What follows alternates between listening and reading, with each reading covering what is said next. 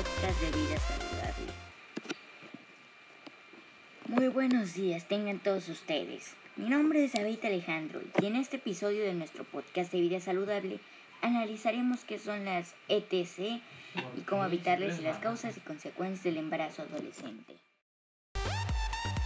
¿Qué son las ETC? Las ETC son enfermedades que se propagan o transmiten por vía sexual o transmisión de líquidos en general. ¿Qué es el embarazo adolescente? El embarazo adolescente es un fenómeno basado en tener hijos o un embarazo en la adolescencia y suele ser peligroso, pues al no tener la madurez física y mental suele terminar en familias pobres y o. ¿Qué son las vacunas contra las enfermedades?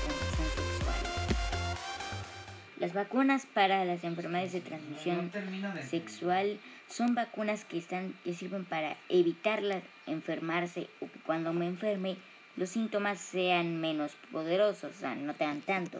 Bueno, ya para finalizar, podemos concluir las ETC son enfermedades que, que se propagan por vía sexual y que pueden dar en adolescencia comúnmente, como cuando quieren tener hijos a esas edades.